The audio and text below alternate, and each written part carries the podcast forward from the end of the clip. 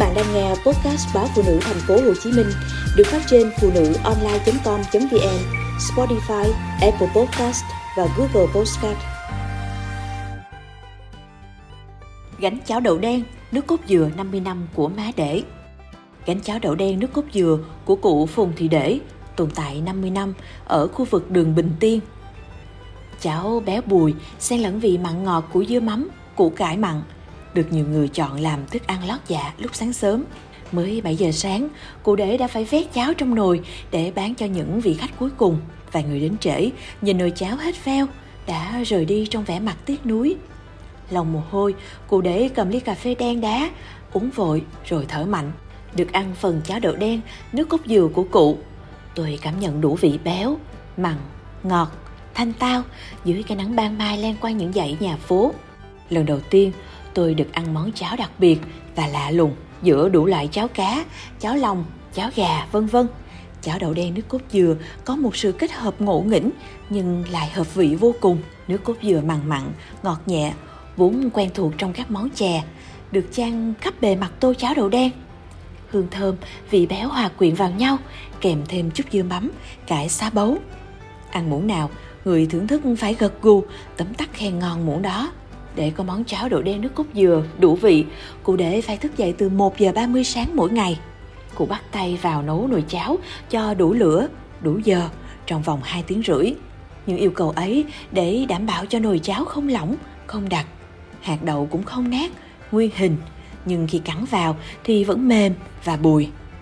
Nấu lâu nhưng cháo vẫn giữ được hương vị rất riêng của hạt gạo, hạt đậu. Bí quyết nấu cháo đậu đen ngon và thơm nước mũi của cụ Để đó là chỉ dựa vào cái tâm của người nấu. Nấu đúng độ lửa, đúng thời gian, không vội vàng, không làm cho có. Nấu bằng nguyên liệu tự nhiên, không thêm bất cứ phụ gia nào khác. Nấu bán cho khách như nấu cho con cháu của mình ăn. Cụ Để đã chia sẻ như vậy. Trong lúc ninh cháo, cụ Để chuẩn bị nước cốt dừa. Theo cụ, nước cốt dừa đóng vai trò linh hồn của món cháo.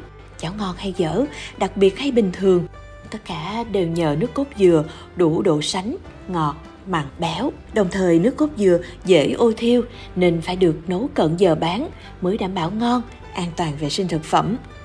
Ngoài cháo đậu nước cốt dừa, món xá bấu, dưa mắm ăn kèm của cụ Để cũng được thực khách mê tít. Trước khi bán cháo đậu, cụ Để từng buôn bán nhiều loại mặt hàng nhưng đều không đủ sống. Một lần, cụ đi mua cháo cho con ăn.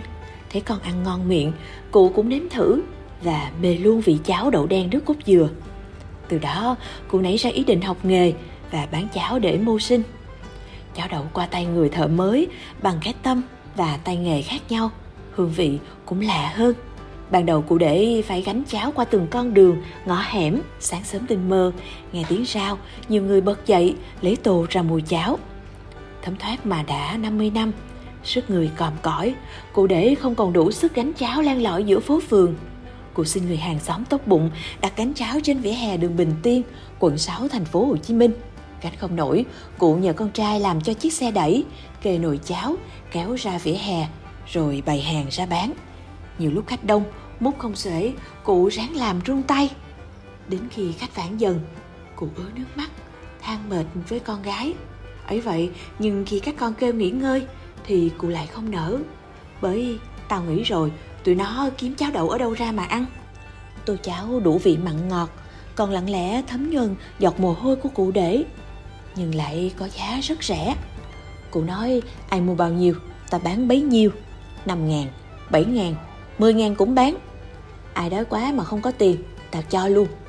Bởi khách của cụ Để có đủ kiểu, từ mấy ông bà già nhàn hạ đi tập thể dục buổi sáng, chị công nhân làm ca đêm, chú chạy xe ôm, em sinh viên nghèo, cho đến những khách vãng lai hiếu kỳ ăn thử.